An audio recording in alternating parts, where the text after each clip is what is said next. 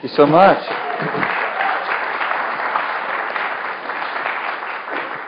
No, I just, um, you know, all I, I can say is that I'm really, I feel loved, you know, by the people of the United States, and uh, you're really friendly. You've cared for me well. People that are watching via the internet that has just followed the ministry, people that were just driving to the to the services all the time. Um, man, I've even got a small groupie, you know. So and uh, just thank you for supporting the ministry and. Uh, loving me and loving my wife and my children, it's wonderful to be part of a family, you know, and that is what I, what I really experience. Um, you know, I've, uh, John Sheasby said this, and this is just, this is not even part of the message or anything, but John Sheasby says this, and he's a South African living in the United States. And, um, you know, I've always had this issue in coming to the United States. I felt that, you know, yeah, I should go and preach and teach people, and uh, people want me to come and preach, but I always felt, man, I shouldn't do that, you know, because most people just come for the money and all those kind of things. And then one day I felt the Lord say to me, why would you have your ministry born from another man's abuse? You know, so another guy does something wrong, and now I find my heart being shaped by what I think, you know, I, I, didn't want to be associated with a certain thing. And then John Sheasby said something that really blessed me. And um, he said, you know, if, you, uh, if, if you've received the gift, you know, you want to go with that gift or that talent and uh, see as much multiplication of that talent as possible. Uh, so go where you celebrate it. You know, so thank you for celebrating what the Lord's doing in my life and in and um, you know, in, in just embracing the ministry and just my way of teaching, my way of preaching, and um, just loving what God is doing in my life. I, I appreciate you guys so much, and I say that from the depth of my heart. Right, um, tonight I'm going to continue to speak on the healing of the heart. The healing of the heart. Last night we basically, um, uh, just in a short summary, is uh, we, we, we said that the heart is basically the belief system, you know, and that, like you would find in the, the, heart of Islam, is there is a God that uh, wants to bless his people. He has certain attributes, and he's given a book called the Quran. And then, if you would, um, you know, obey the, the commands of the Quran, then you, he would give you life. If you don't obey it, then you will, um, you know, you're going to go to hell or you're going to die. And we found that that very same thought pattern is basically in, in Christianity. There's a God with a book.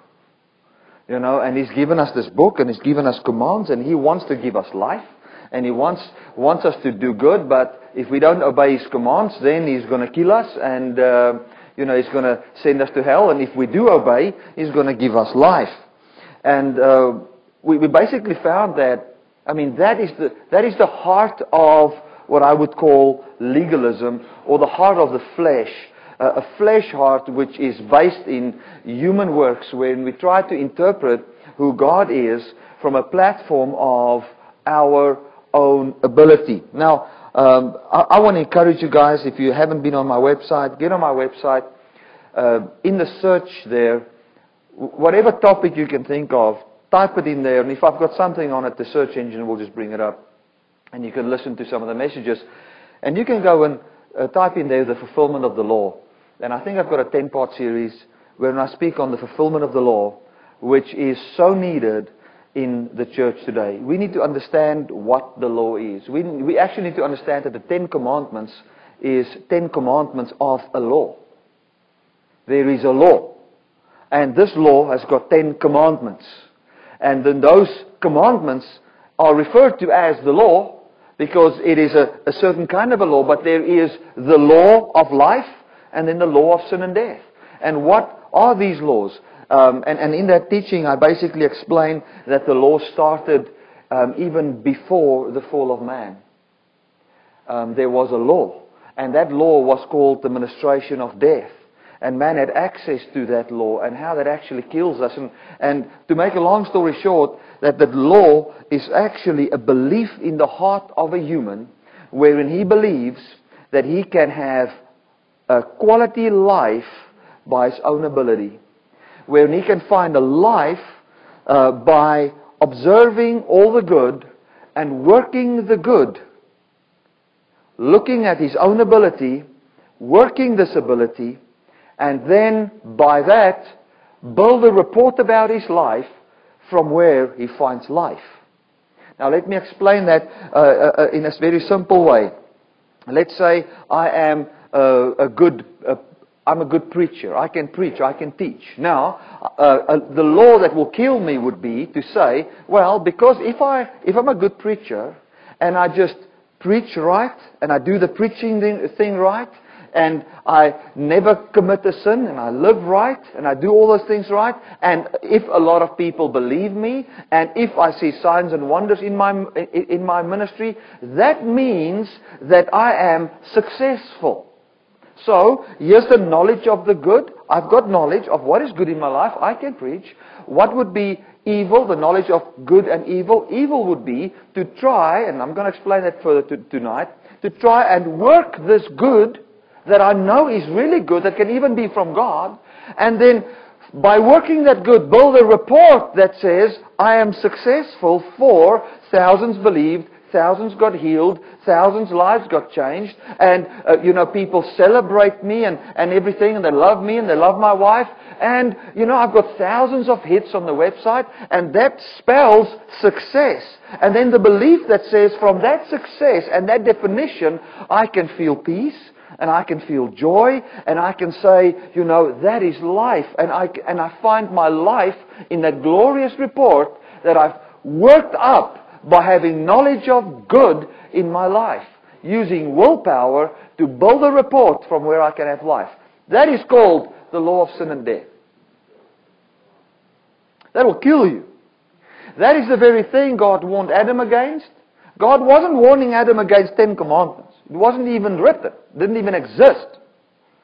That was only written long after that. But those were only commandments of the law. And the, that's why the Ten Commandments is called the ministration of death. And we're going to get more into that tonight. Right, uh, let us talk about the heart. What is the heart? Let's turn to Proverbs 4, and we're going to read from verse 20. I think we read it last night. We're just going to read it again. Uh, the heart of a human has always uh, just been seen as the spirit or as the soul of man, but we've never really um, defined what the heart is. Uh, now, Proverbs uh, speak uh, of this, which is a little bit about this, just gives us a kind of a, a hint. And then I went into the Greek and I went into j- just normal Webster's. You know, I like Webster's that's got the 1800, you know, from the 1800s. The, the definitions into the English was found from the Bible. So if you want to understand the English Bible, if you want to understand the King James English, don't go and type in what is that English word on Google and try and find out what that word is. Neither try and define a lot of the meanings of those English words by the normal vocabulary that we have today. Those things were written in the 1600s. English words had different meanings then than now. And so Webster's comes and takes the old English words and explain it in the context and explain what that English word actually means from a biblical perspective. So that is a very, very good dictionary to use in understanding what the Bible says. Now, the reason why I study out the words, you know, in, in, in dictionaries, especially the English dictionary, is because I wasn't good at English in school. You know, I remember getting an F for English in my final year and then I was already saved. Now that means I, I would have failed. You know, if, if, if it was just, a God help, with God's help, I got an F. When I got that F, I just was so happy because you know, if you fail English in South Africa, you fail your year. And here I was doing good in other subjects, but that English, I got the F, and to me that F just spelled fantastic. And I made it, you know. So um, I could understand English, but I, I, I, it was difficult for me to speak it, and it was also difficult for me, you know, especially King James. And my pastor, you know, back then, you know, when he believed in the King James because if it was good enough for Moses, it was good enough for him. You know, so in the so I had to go and with a dictionary and started uh, discover what these words mean. And then I realized that most English people don't know what the English words mean. It's really like that. Especially in Tennessee in the mountains. You know those guys?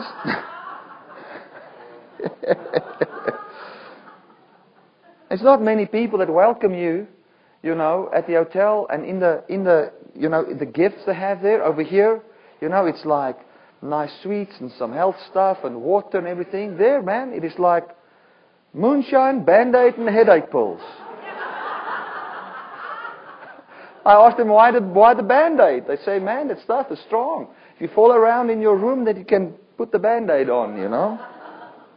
So, well, just a little bit. This really happened. It's not a joke. It's really happened. I love those people. They're good people. Proverbs, what did I say? Proverbs 4, 4 verse 20. Let's just read this. We talk about the heart of man. Um, it says, My son, give attention to my words, incline your ear to my sayings. Do not let them depart from your eyes. Keep them in the midst of your heart. For they are life to those that find them, and health to all their flesh.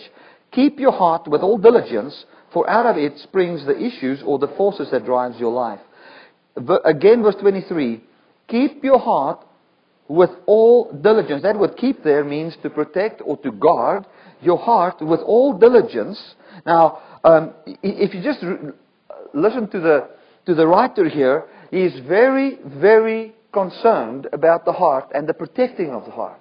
He says you prote- protect your heart with all diligence. If you study that out in the Hebrew, it basically says protect your heart above anything that must be protected. In other words, protect your heart above your child, above your wife, above your own life. That's what he's saying here. So if there's some, if you need to choose what to protect, your own child or your heart, choose your heart.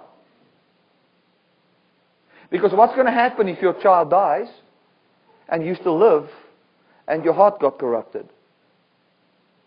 You will never have life, and everybody around you will have to eat the bitterness that flows from your heart, and you will experience death in your very own life because of a corrupted heart. So, if God comes and He tells us something as powerful as this, and He talks about the heart, and even goes on and say, I will put a new heart in you, we need to ask ourselves, what is the heart? How does the heart function? And you know, uh, uh, uh how does this whole heart system uh, pertain to us. Now, um, Webster says this the heart is the seat of our emotions, purpose, and passions. It's the seat of the, the seat of the faculty of our understanding and intelligence. And it's the seat from where all life, spiritually, emotionally, and physically, springs forth. Now, seat there, I like the word seat in the sense of if I can have a chair up here, can you just bring your chair? And I want to just use this. Just sometimes when, when we see this, it helps our hearts. Thank you so much. You know, if we say it is the seat of our, it's the seat of our emotions, it means our heart is the seat, and our emotion find its rest and can relax in this seat. Okay? It's also the, the, the seat of the faculty of our intelligence or uh, uh, um, understanding. So, in other words, the way you understand things finds its rest in your heart. Finds its rest in your heart. So, the heart is a very, very important thing. Now, this seat here explains it beautifully, and then there's another seat that I'm going to explain just for the grease monkeys. Who of you know car, car engines and stuff? Can you just put up your hand? You've worked on cars. Okay. Now, I remember my dad would always say to me, and I'm just going to explain this quickly just for you guys. You'll understand it better than this chair. If you would do an engine over that is overheated or something, you would um, after you've, you've skimmed the head and everything, you would seat the valves. Now, when you seat the valves, is when you put the new valve into the head. And you would put a grinding paste in between the valve and the head. which is all made of steel. And then they've got this, back then we just used this thing that you just put a plug on the, on, on the valve and use your hands and grind those valves, you know. And what you were doing is, with that grinding paste, you were basically sanding the valve and the, and the head to the point where they perfectly fit together. To the point that, you know, after you put the valve springs in, you turn it up, you know, the right way up, you put some paraffin in there, and if it doesn't run out, you know it is really seated perfectly. It means it fits perfectly. So what it means is when we uh, when when when Webster says um, our heart is the seat of our emotions, it means our emotions, what you feel, how you think, how you live, perfectly fits what you believe. Fits your heart. Okay? So it's the very the faculty I like. You know, faculty is a difficult word for us sometimes, but the best way I can explain faculty in a way that we can understand it is the factory. You know, it's a place that produces your thoughts. So, so your heart is that which produces your understanding and produces your intellect and produces your way of thinking about things in this life. If you go down to um, Mississippi and you look at how they think about things, and you go to New York and you see how they think about things, you find it's different. The way they understand people are different. The way they look at politics is different because they've got a different understanding for they've got a different heart. The best way you can uh, uh, uh describe the heart is the belief system. What you believe. With the heart we believe unto righteousness. So, if this chair believes that you will be blessed by what you do, then when I do good things, then the emotion of I am well, you know, and I am righteous will perfectly be addressed here. Perfectly addressed. If I've done something wrong, or if I've sinned, you know, and, you know, I haven't done what I'm supposed to do, maybe, you know, the belief says, or the heart says, you are by what you do, and certain laws comes from this, or your intellect, or your logic, or your understanding that is born from this is, I understand that I need to go to church every Sunday.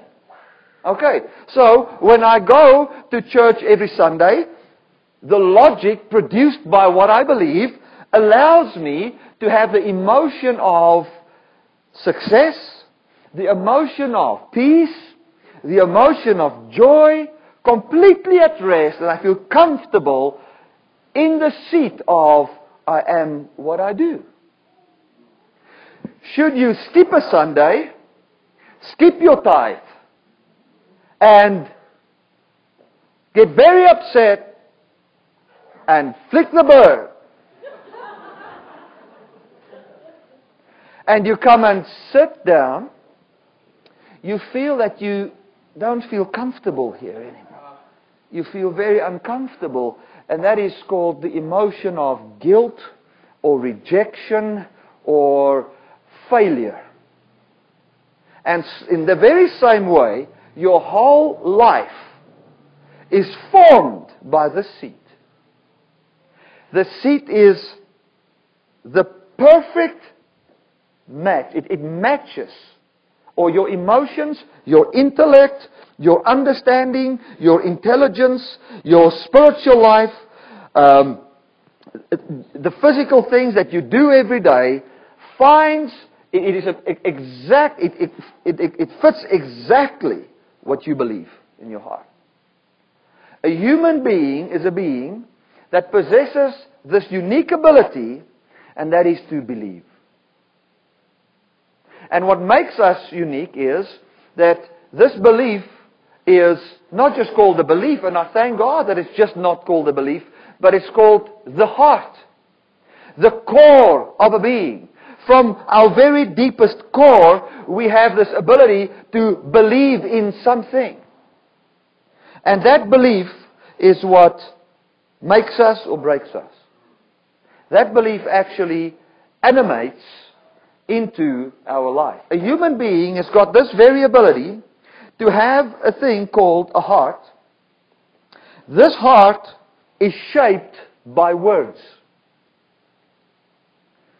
This heart is shaped by words. Since we are relational beings, since we are people that function from, um, uh, uh, we, we, we, we, we've never been made to be alone.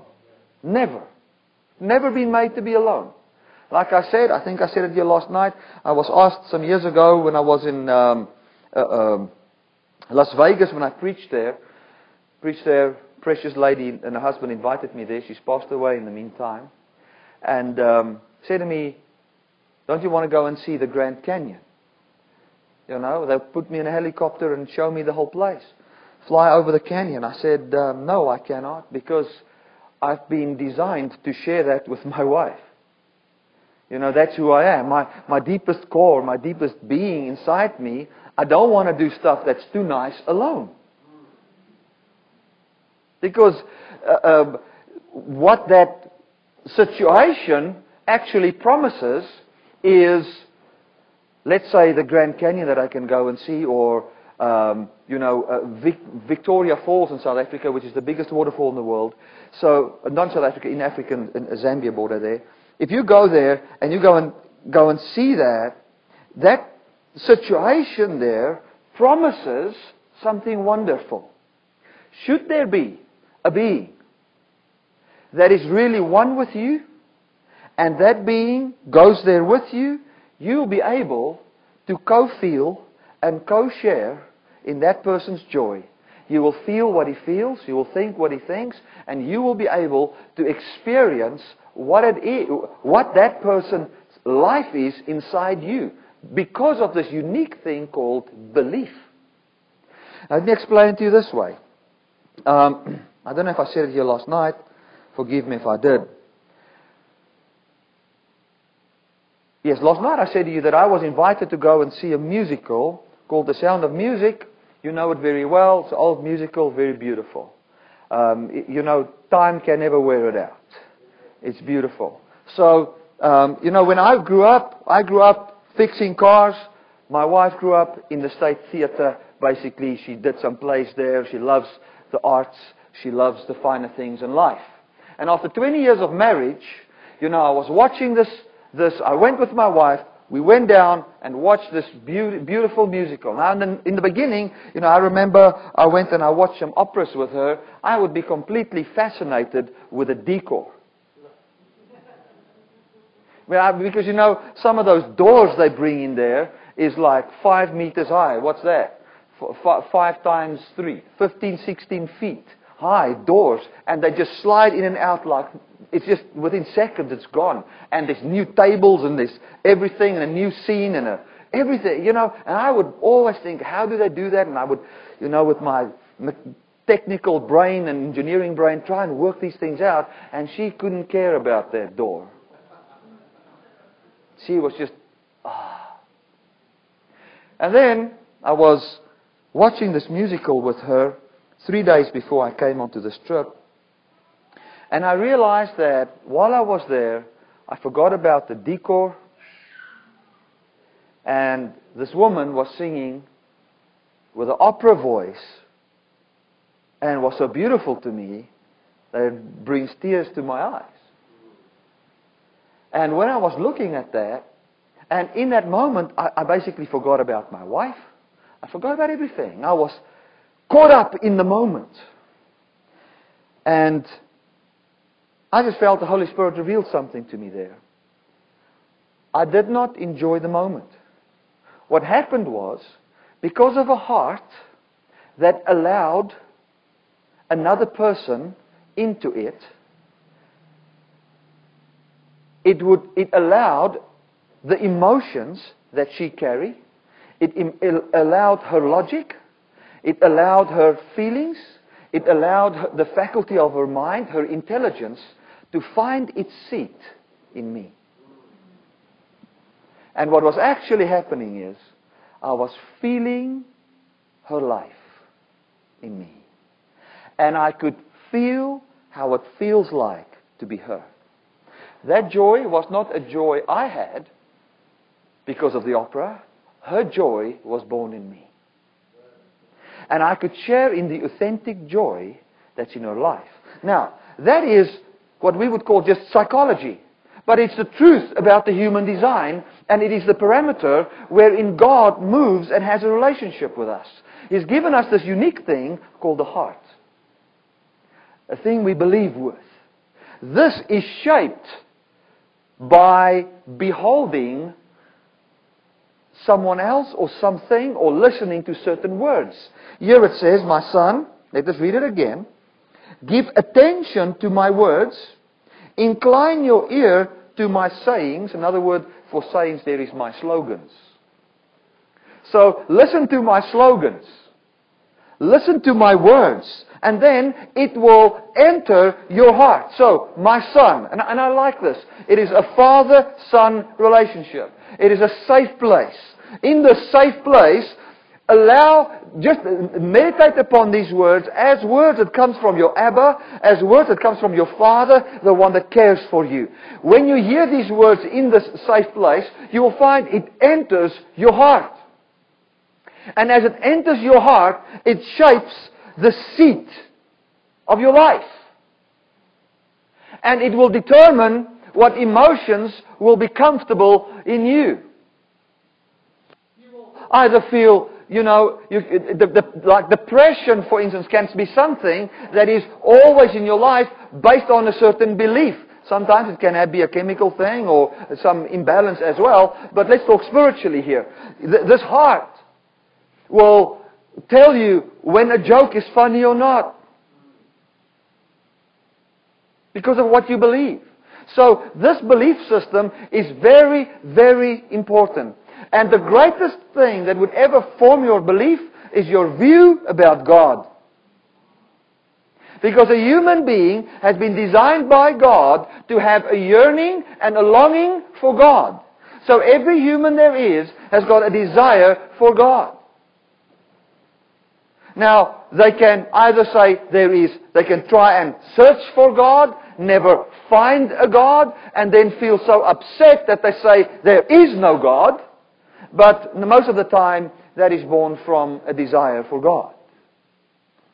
The Bible says he has, he has placed upon the earth to seek after him. That seek is not hide and seek like he's gone and we must try and find him. That seek is to have a, a natural inclination. You know, like I, you know, when I, before I got married, I mean, there was this natural thing in me. I'm looking for a wife. I'm looking for someone of the opposite sex that I can share my life with. There's this natural inclination. That's what talks about seeking. We have been designed as men and as women to seek the opposite sex. We want, a, we want somebody. Another seeking that is in a human is never to be alone, but to share your life with someone. Why? Because we have been taken from a being called God, which functions as Elohim. Elohim means the uh, uh divine ones or the Trinity the Godhead, the heavenly family. God has never been alone. God never wants to be alone. God cannot function alone. Even when man was made, and when man was made, and he was the only one in human flesh, God said to him, Give names to the animals. And as he gave names to the animals, then the Bible says, and Adam found that there was none like him. And then God said, trying to explain to us today what's alive in the Trinity and our relationship with God, it is not good for man to be alone. It's not good for man to be alone. So uh, uh, the natural thing of a human and the human heart is he wants someone. He wants to be influenced by someone and he also wants to influence someone. That word influence that I've just used is a very accurate explanation or a definition of the word grace in the Bible. Influence. So the heart, when the heart is under grace, it means that the heart is under the very influence of God. And when you're under the influence of God, it will create the seat, the seat of your emotion, the seat of your purpose, the seat of your passion, the seat of the faculty of your understanding and intelligence, the seat of all life, spiritually, emotionally, and physically, will be formed and shaped by grace. Amen. I hope you, you get what I'm saying because I'm sharing stuff that it took God 20 years to teach me this stuff.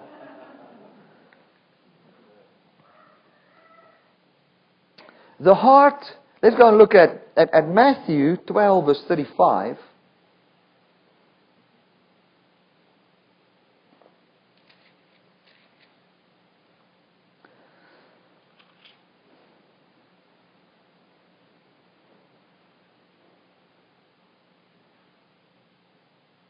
It says, A good man out of the good treasure of his heart brings forth good things, and an evil man out of the evil treasure of his heart evil things.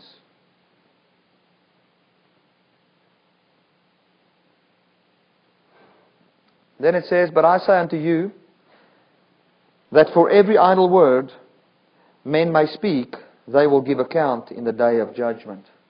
Now, you know, I, I wish I had time to explain what that idle word there is, but I, I, I can't. Let's, I thought, let me do it, but it's going to take 10 minutes, and I don't have the 10 minutes for that now. So it says here, a good man out of the good treasure of his heart brings forth good things. That word treasure there means a coffer where valuable things are kept. A coffer where valuable things are kept. The most valuable thing that you will ever have in your life is words.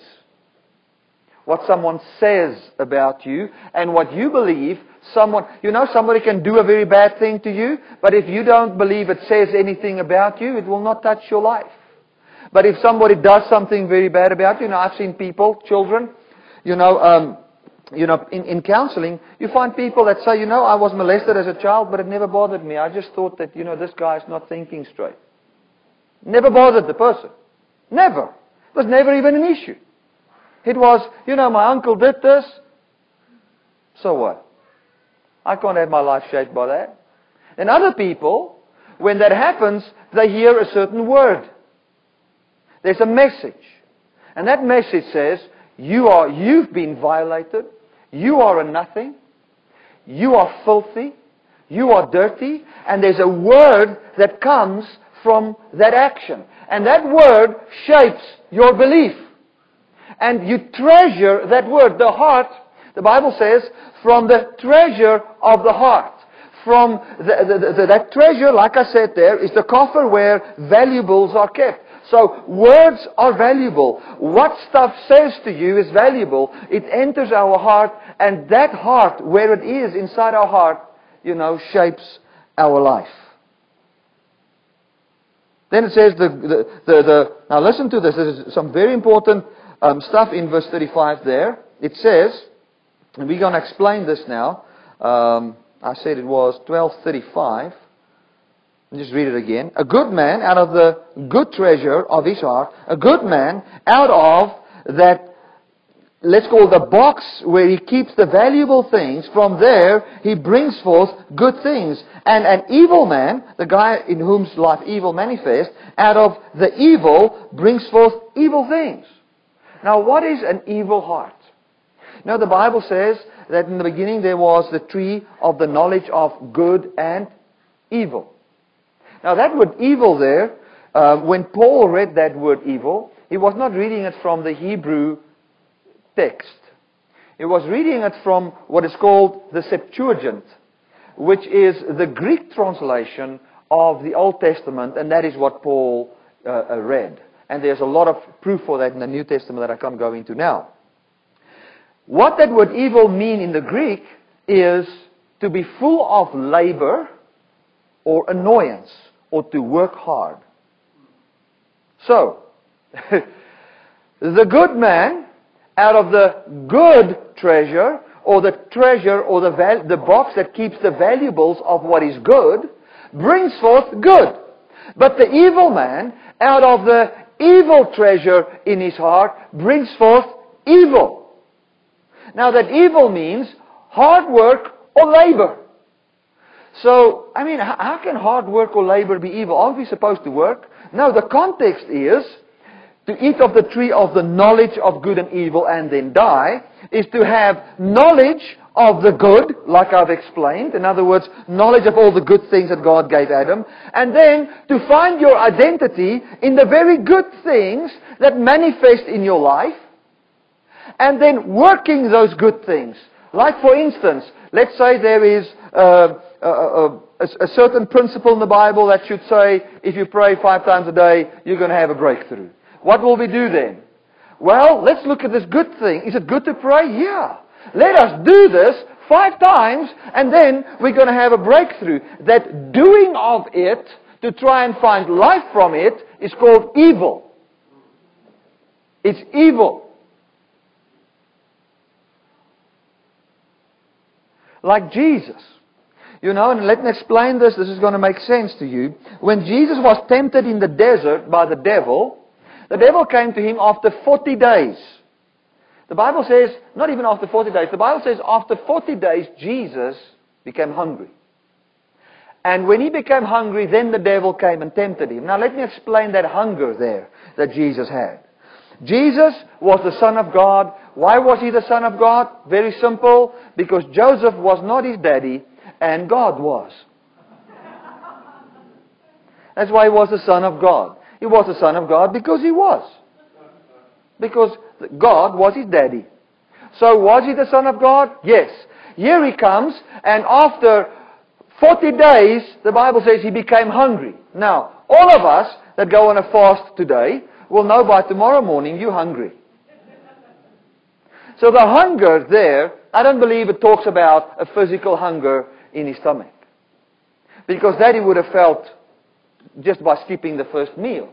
Any one of us know that if your stomach is used to a certain amount of food and you stop to eat, with, if you skip the next meal, your stomach already feel hunger. So here it says, after 40 days he became hungry. What he was hungry for was not physical food, but what he was hungry for was an affirmation that he is the Son of God. That's what he was hungry for because his situation told him, You are not the Son of God. You sit in the desert. You haven't taken a bath in 40 days. You've got no followers. You sit here. The sun has burnt your skin. You've got blisters in your face. And, um, you know, you've got blisters on your feet. And you want to say, You are the Son of the Most High. And in the Jewish concept, Son means equal to the Almighty and the possessor of all things.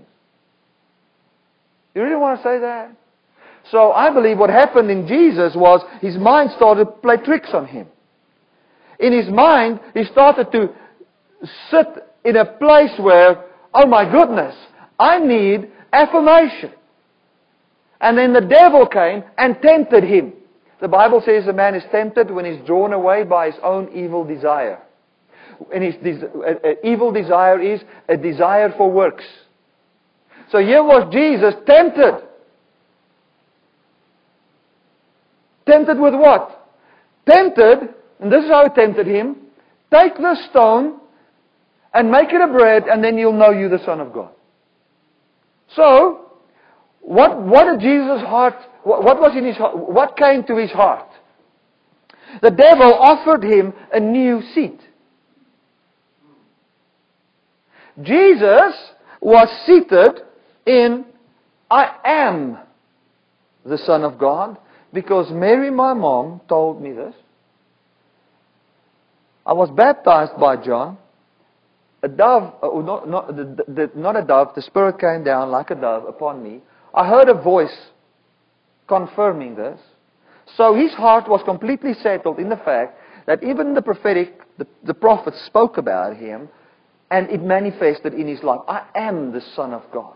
It was all based on one thing, and he found his life by the word that came from the mouth of the Father. So his heart, the seat of his emotions, the seat of all those things, what happened? It was shaped by the voice of the Father. Then Jesus, when in a hard time long enough, the situation started to form a word. And the word was, You are not the Son of God. And that word wanted to enter his heart and Satan offered him a new seat. And the seat Satan offered him was this seat. Jesus, let your emotions and your life be shaped by what you can do with the very ability God gave you. Take the stone, make it a bread, and then you will know you're the Son of God. So what would be the heart? What would be the new belief? The belief would be, if I can do a miracle, I'm the Son of God. The belief would not be because I am, because God says so. It's if I can do a miracle. So what did Jesus tempt, uh, what did Satan tempt Jesus with? With a very good that was already in the life of Jesus. Could he do a miracle? Yes. He was saying to Jesus, Jesus, this is what you need to do. Look at your own ability. What was his ability? To do a miracle. Then you work your ability. That's evil. It's an evil thing to take the variability of God in you and find your identity by doing that work instead of believing the word that He speaks over your life. When Adam fell, he brought forth this seed. And then mankind was born in the seed. You bring me another chair there, please? Thank you so much, Sean.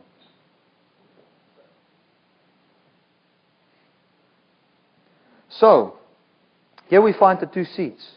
The heart that's evil. The evil heart. The evil man, out of the evil heart, brings forth evil things. Now, a human body. Now, let me explain this. And tonight's a bit deep, deep teaching. I don't think going to go so deep.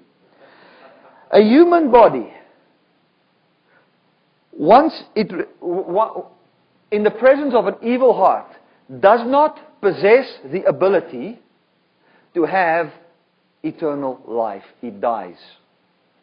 Because what God has said is, what, who I am, and if you can believe what I believe, that belief possesses the very ability that you can share in my life like I was sharing about the opera house, you know, and watching, uh, you know, have, feeling my, my wife living in me. I can never feel what she feels by doing good works. It would be equal to say, you know, when I feel what she feels, I will smile. And then this chair will say, or this heart will say, smile, and that means you can feel what she feels. I can never feel what she feels by no amount of smiling. I can smile until my teeth is dry, but that, but I will never feel what she feels. I can only feel what she feels once my heart is opened up to who she is, and who she is has entered my belief. And when I believe what she believes, and when I start to believe what she believes, then I share in her life. That's the only way. There is no other way. There are some people that are universalists today that say that everybody is saved. You don't even need faith to be saved. They don't understand God and they don't understand anything about the human and, and our design at all. They are wasting their time preaching. They should get to the gospel and what God has done. Amen. Simple as that. I maybe just lost five invitations, but that's okay.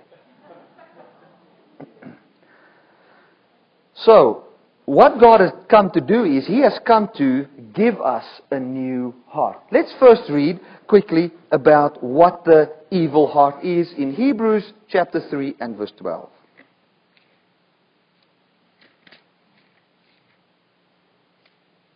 How can you be saved from pain and torture if you're a being functioning from a heart and you never have a change of heart. And how can you ever have a change of heart if you don't have a change of word? So the only way God could change our heart is to bring forth a new word.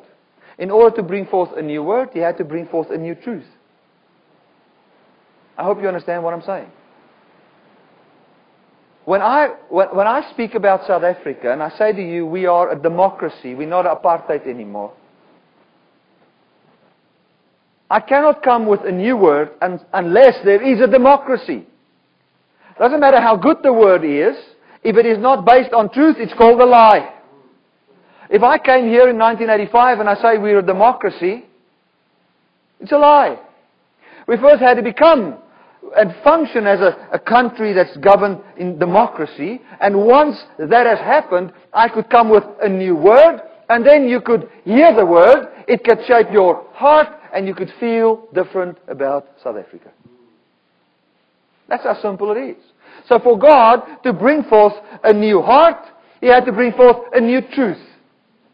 In order to bring forth a new, a new truth, He had to do some things. He had to end the old truth and bring a new truth so that we can preach the new truth, so that people can hear the word based on truth, that they could have a true heart, which we will speak about what that really is, that you can have a true heart and so find a new life born from or born in you based on the truth. And that's what the Bible says we are born from the truth or born from the incorruptible seed, the very word of God. It's through belief. You know, um, let's quickly go to Hebrews. Just I don't want to lose my attention here, you know.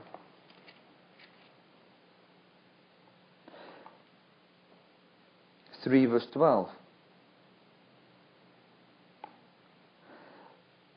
Beware, brethren, lest there be any of you, lest there be in any of you an evil heart of unbelief in departing from the living God.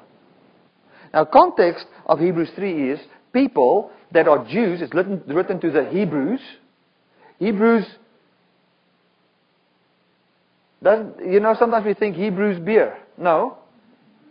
Hebrews, the Jews, the Jewish people, the Hebrew people. That's who it was written to. And we need to understand the context of this letter, who it was written to, and what was in the, the, the, background. The background was Hebrew people that got saved and born again, and then because they were persecuted for, the, for this message, the message of grace, and that you, um, and, and I mean everything that's around it, because of this persecution, they thought, oh my goodness, you know, we excommunicated. We can't do business anymore. It's difficult for us. Let us go back to legalism. Let us go back to the law of Moses, where we follow the customs of Moses.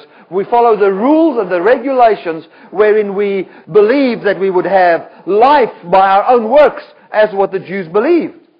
So, it talks about somebody that believes in Jesus, and now he wants to go into unbelief. He doesn't want to believe anymore. I'm righteous for free. I'm holy for free. And last night it was so wonderful for me. I, I sat in the bar there at the hotel, and um, th- there was four guys. they were really drunk, and uh, so I could start to speak to them and just share the gospel. I was here talking about God, and so I started to talk to them. I said, "Listen, I want to share with you." And uh, um, and then as I started to speak to them, I I just found that the human heart and what you believe is so, so important. You know, and I could see how that heart just lives in every one of them. Doesn't matter. All the alcohol does, it just brings out the belief easier. That's all it does. And I could say to them, listen, guys, I want to tell you something. Holiness, neither holiness, righteousness, or sanctification is an end goal, but it's the point of departure. It's what I tell you God has already given you. The one guy leaned over to me and said to me, Sir, are you from Satan?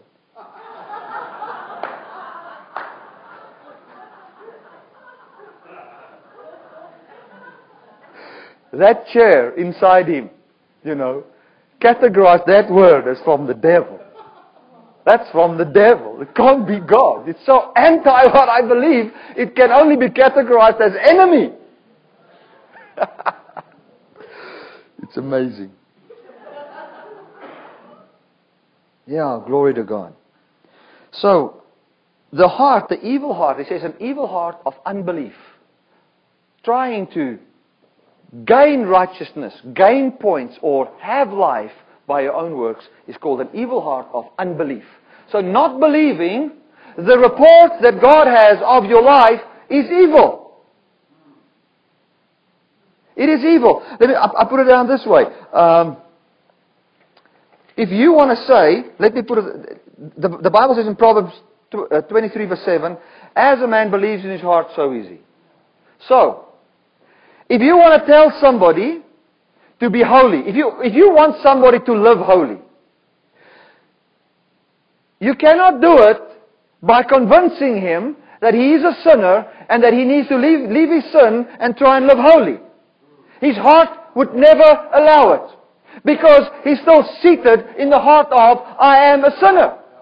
As long as what is seated in the heart of, I am a sinner and I don't qualify, what will come forth? All that the heart can bring forth is uh, the fruit of this heart. It can bring forth death. It can bring forth sin. That doesn't matter how much law and right doing you dump into this heart, it can never produce the life that's supposed to be in your life because this seat you know, will form your emotions, will form your intellect, will form your understanding. And it brings forth death. That's what the Bible teaches. So, if I want somebody to live holy, how should I do it? I need to bring a seat into him or fashion a new seat wherein he believes he is holy, he is righteous, and he is sanctified.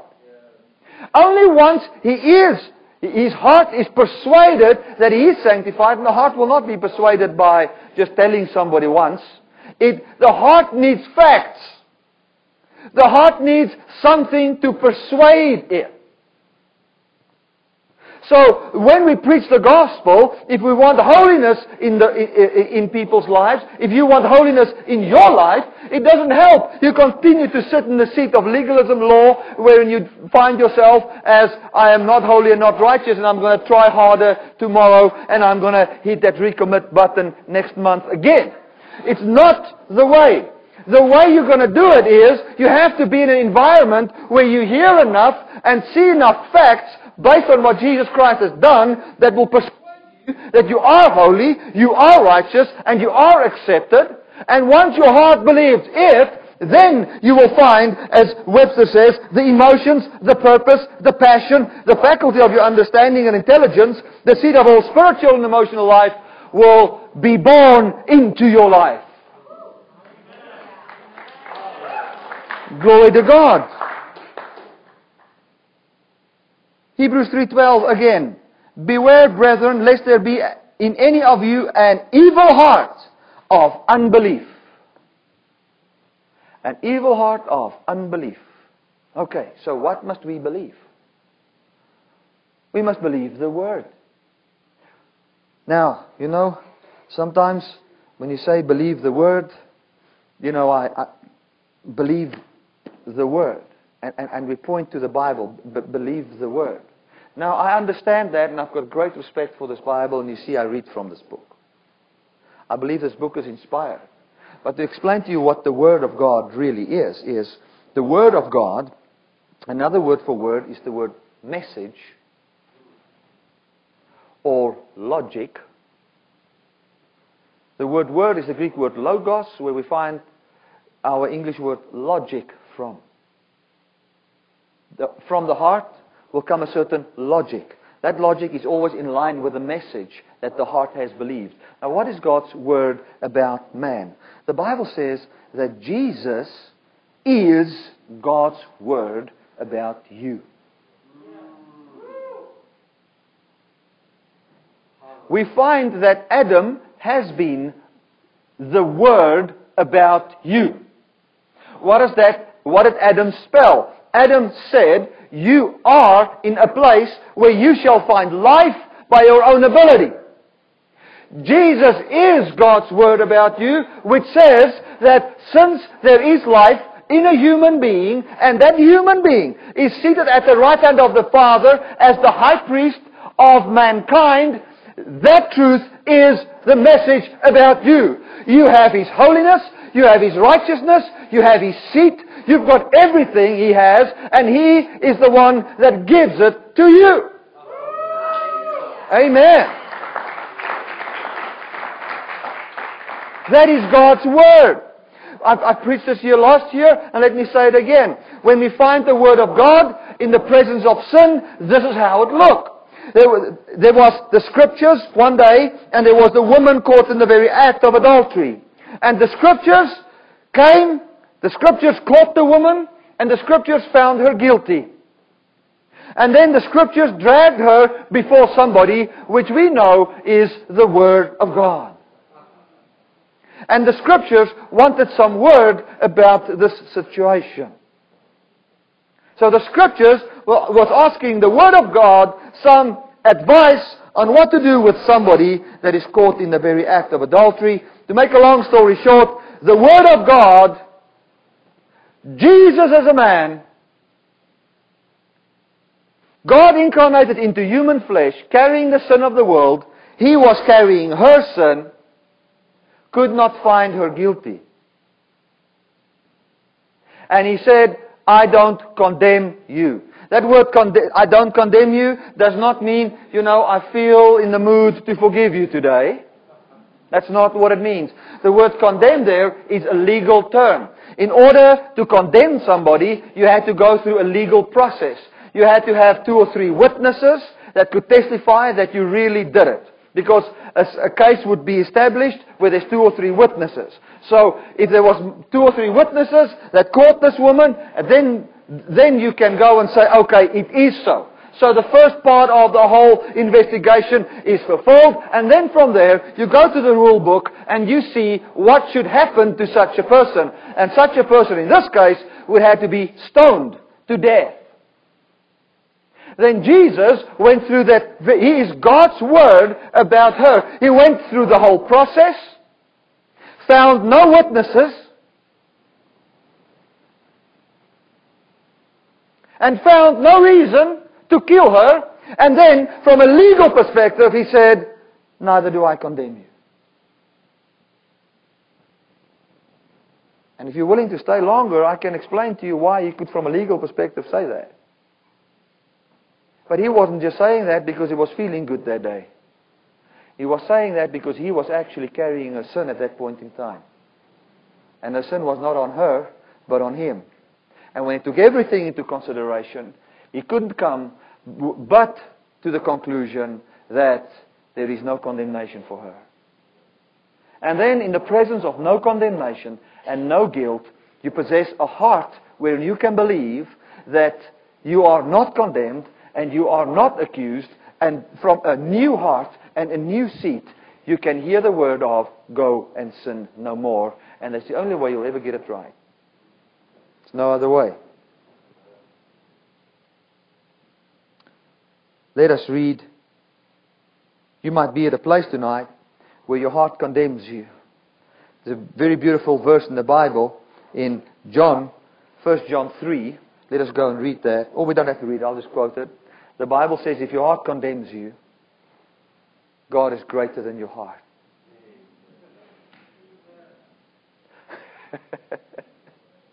Yeah, you sit with a heart, you know, that condemns you, but one greater than your heart stands before you. And He can change your heart. He can reprogram your heart. And what God did in Jesus Christ was, He came, and the Bible says, let, let us just read that. That we have to read. We're going to read that from Ezekiel 36. Ezekiel 36. Oops, I missed it.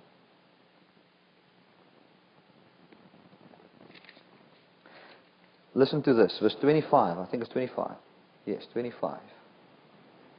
It says, Then will I sprinkle clean water on you, and you shall be clean. I will cleanse you from all your filthiness and from your idols. I will give you a new heart and put a new spirit within you. I will take the heart of stone. Why the heart of stone? Because the law was written on stones. Out of your flesh. In other words, you will not believe in legalism anymore. And I will give you a heart of flesh. Why a heart of flesh? Because in the beginning was the Word, and the Word was made flesh and came and dwelt among us. He says, And I will put my spirit within you and cause you to walk in my statutes. Isn't that beautiful? So what he's saying is, he says, listen, I will take the heart of stone. The Bible says the law was written on stones. And we've taken this law into our heart when we believe that we are what we do. He says, I will take that belief system out of the heart of man. I will actually not just take that belief system out of the heart, I will remove the complete heart. And I will give you a new heart. A heart, a core. I will give you, as Webster defines it, let me read it again. I will give you a seat from where your emotions, purpose, passions, faculty and of your understanding, intelligence can be shaped according to my heart. I will give you my spirit, my heart, my core. I will give you my way of thinking. I will plant in you. And as I believe about myself, you'll be able to believe about you on account of me. And we will have a new life formed from it. So you know, if we really counsel people or preach the gospel, we waste a lot of time in behavior modification. Because if you want to try to just modify behavior, you're not going to find anybody change. We, need to get into heart transplant. We need to get into heart modification wherein a person's belief is altered, wherein the Bible says, be transformed by the renewal of your mind. Have a changed life by having a changed heart. That's what he's trying to say. He doesn't say try and meditate every day on five scriptures. You can meditate on five scriptures and it can just strengthen your wrong belief. What you need to have is a brand new heart. And maybe you don't have to meditate on any scriptures as long as what you've got a new heart and a new belief, which is, as He is, so am I. That belief will bring forth life.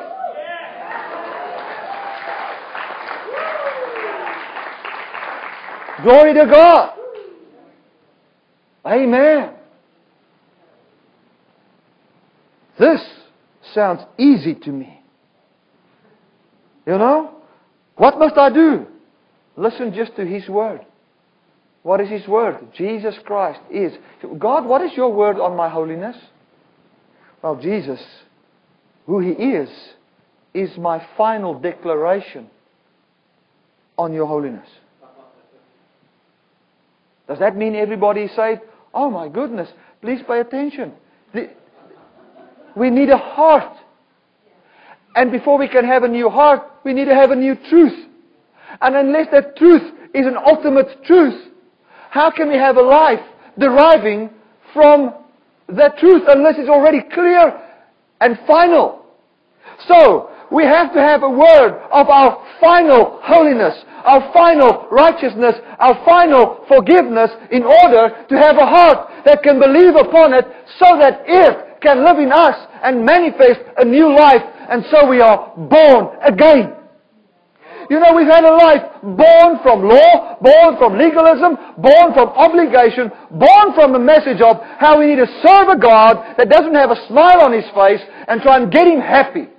Now we can have a life that is born from full acceptance, union, forgiveness, and perfection. For the scripture says very clearly that in him dwells the fullness of the Godhead bodily, and you have that fullness. You know why it says bodily? Because he's linking it to a human body, and since you have a human body, and he's got a human body, and that fullness is in him, in the Trinity, and he's your high priest, he's high priest of mankind, and we can declare that truth over you. If you can believe it, if you can have that truth as the seed of your heart, if you can have that truth as the seed of your emotions, if you can have that truth as the seed from where everything fits together, you will find His life. That's how He planned it. Listen, God has got no other way in saving you.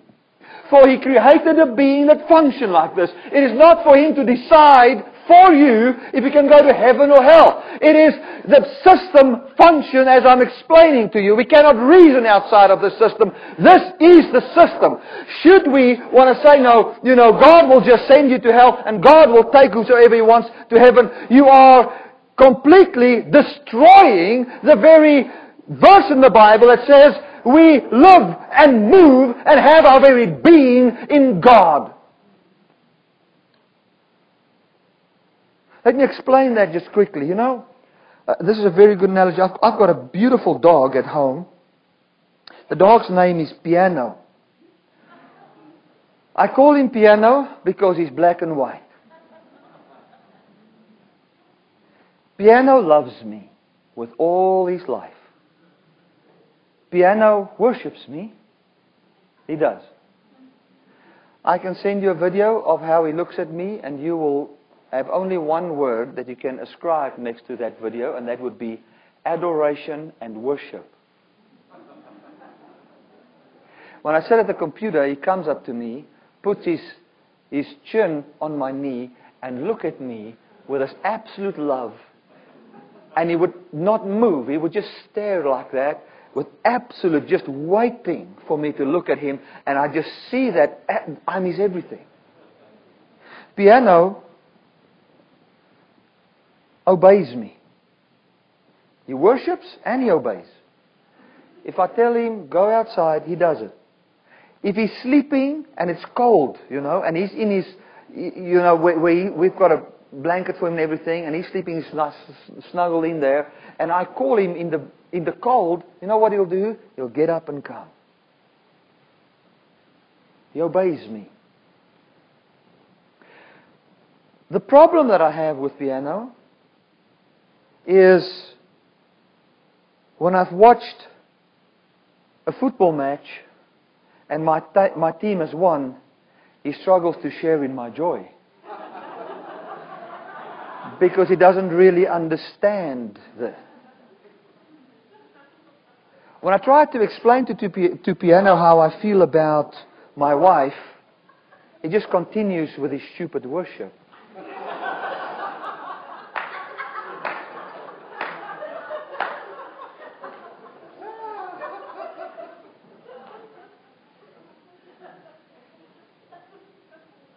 For he lives and moves and has his being in dog, and I live and move and have my being in God. We function differently. No amount of provision I give for him. He can sleep in a golden dog box, sleep on my leather couch, and eat steak. He will never know what it feels like to be me. But my wife will. For she lives and moves and has a being in me, and I in her, for we are the same kind. In the same way, we are the God kind people. It's not for Him to decide for you who will go to heaven, who will go to hell. There is a system in which this works. It's called the heart of man. The belief, your design. That's why He is a word. And please, I don't say it's just a, message. Hear what I'm trying to say. He is a word so that you can believe the Word, so that the Word can save you from the lie. That's why we preach the gospel, man. That's why we want people to believe the gospel. That's why we want to preach this in the most practical, most beautiful. We'll, we'll do anything possible so we can just enter the heart of people with this word, that they can believe it and so be saved. You are deeply loved by God. Your sins are forgiven you. He has taken away all of it. The only sin you can confess is that you've had a wrong heart. but He's came to give you a new heart now. The only sin you can confess, and this is First John actually, the First John where it says, if you confess your sin, He's faithful and just. The true context, I don't have time because it's a, it's a half an hour explanation, but the true context of 1 John, which says, Confess your sin, is faithful and just to forgive you, is to actually say that in my flesh, I don't have the ability to have, the, have righteousness by legalism. That's confession of sin. That's true confession of sin. When you say that He can actually come and give life to my mortal body and bring forth fruit that is called love, joy, peace, long suffering, kindness, meekness, temperance, and faithfulness. One of the fruit that this system can bring forth once His Spirit becomes the heart from where on, on, which everything is seated. The Bible, and this is what the real gospel, people, this is what the gospel is actually all about, is you'll become immortal. I don't say in this life now, but this, this Spirit that brings life to your body in the form of love and joy and peace and healing and all those kind of things, can it shall, it shall, if you've got this heart, it shall make your mortal flesh immortal in the return of Christ. That's how powerful this stuff is. And that's the end goal. We're expecting Jesus, man. You know, we've been such an. Our, our Christian hope. Now, I'm going to shock you now, but our Christian hope has been dumped into expecting the Antichrist. And not life. For we've got this belief of destruction and all the rubbish instead of believing in Jesus. I don't expect no Antichrist, I expect Jesus.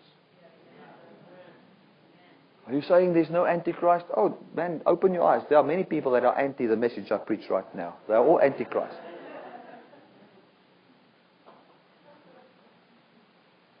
Amen. Did you enjoy that? I enjoyed that. Let's clap our hands for the Lord Jesus Christ. Hallelujah. Amen. Father, we want to just worship you. We want to thank you. I want to thank you for the people that could watch online, people that are here. I thank you that you confirm your word with signs, wonders, and miracles in the lives of the people that are in this, in this meeting. We've just had this. Father, we've had this thing that we always need to call people forward. You know my, my Abba. I've got nothing against that. But thank you that you just confirm this word in their bodies right now. As there are people being healed here, men and women being healed, children being healed, people watching via the internet being healed, as God confirms this word in your body right now. And thank you, Father, that we will not have an unbelieving heart in departing from the message of our innocence and forgiveness in Jesus Christ. And thank you, Lord, that you have given us a brand new heart, the seat from where our emotions, our feelings, the faculty of our intelligence, and our understanding is formed. And thank you, Lord, that all spiritual life and all natural life will flow from this heart, and it does. And thank you, Lord, that we don't have to go every day inspecting our heart all the time to see where we believe wrong. All we need to do is sit under your glorious message, and it shall enter our hearts and shape and form what we need to believe. Thank you, Father. Amen.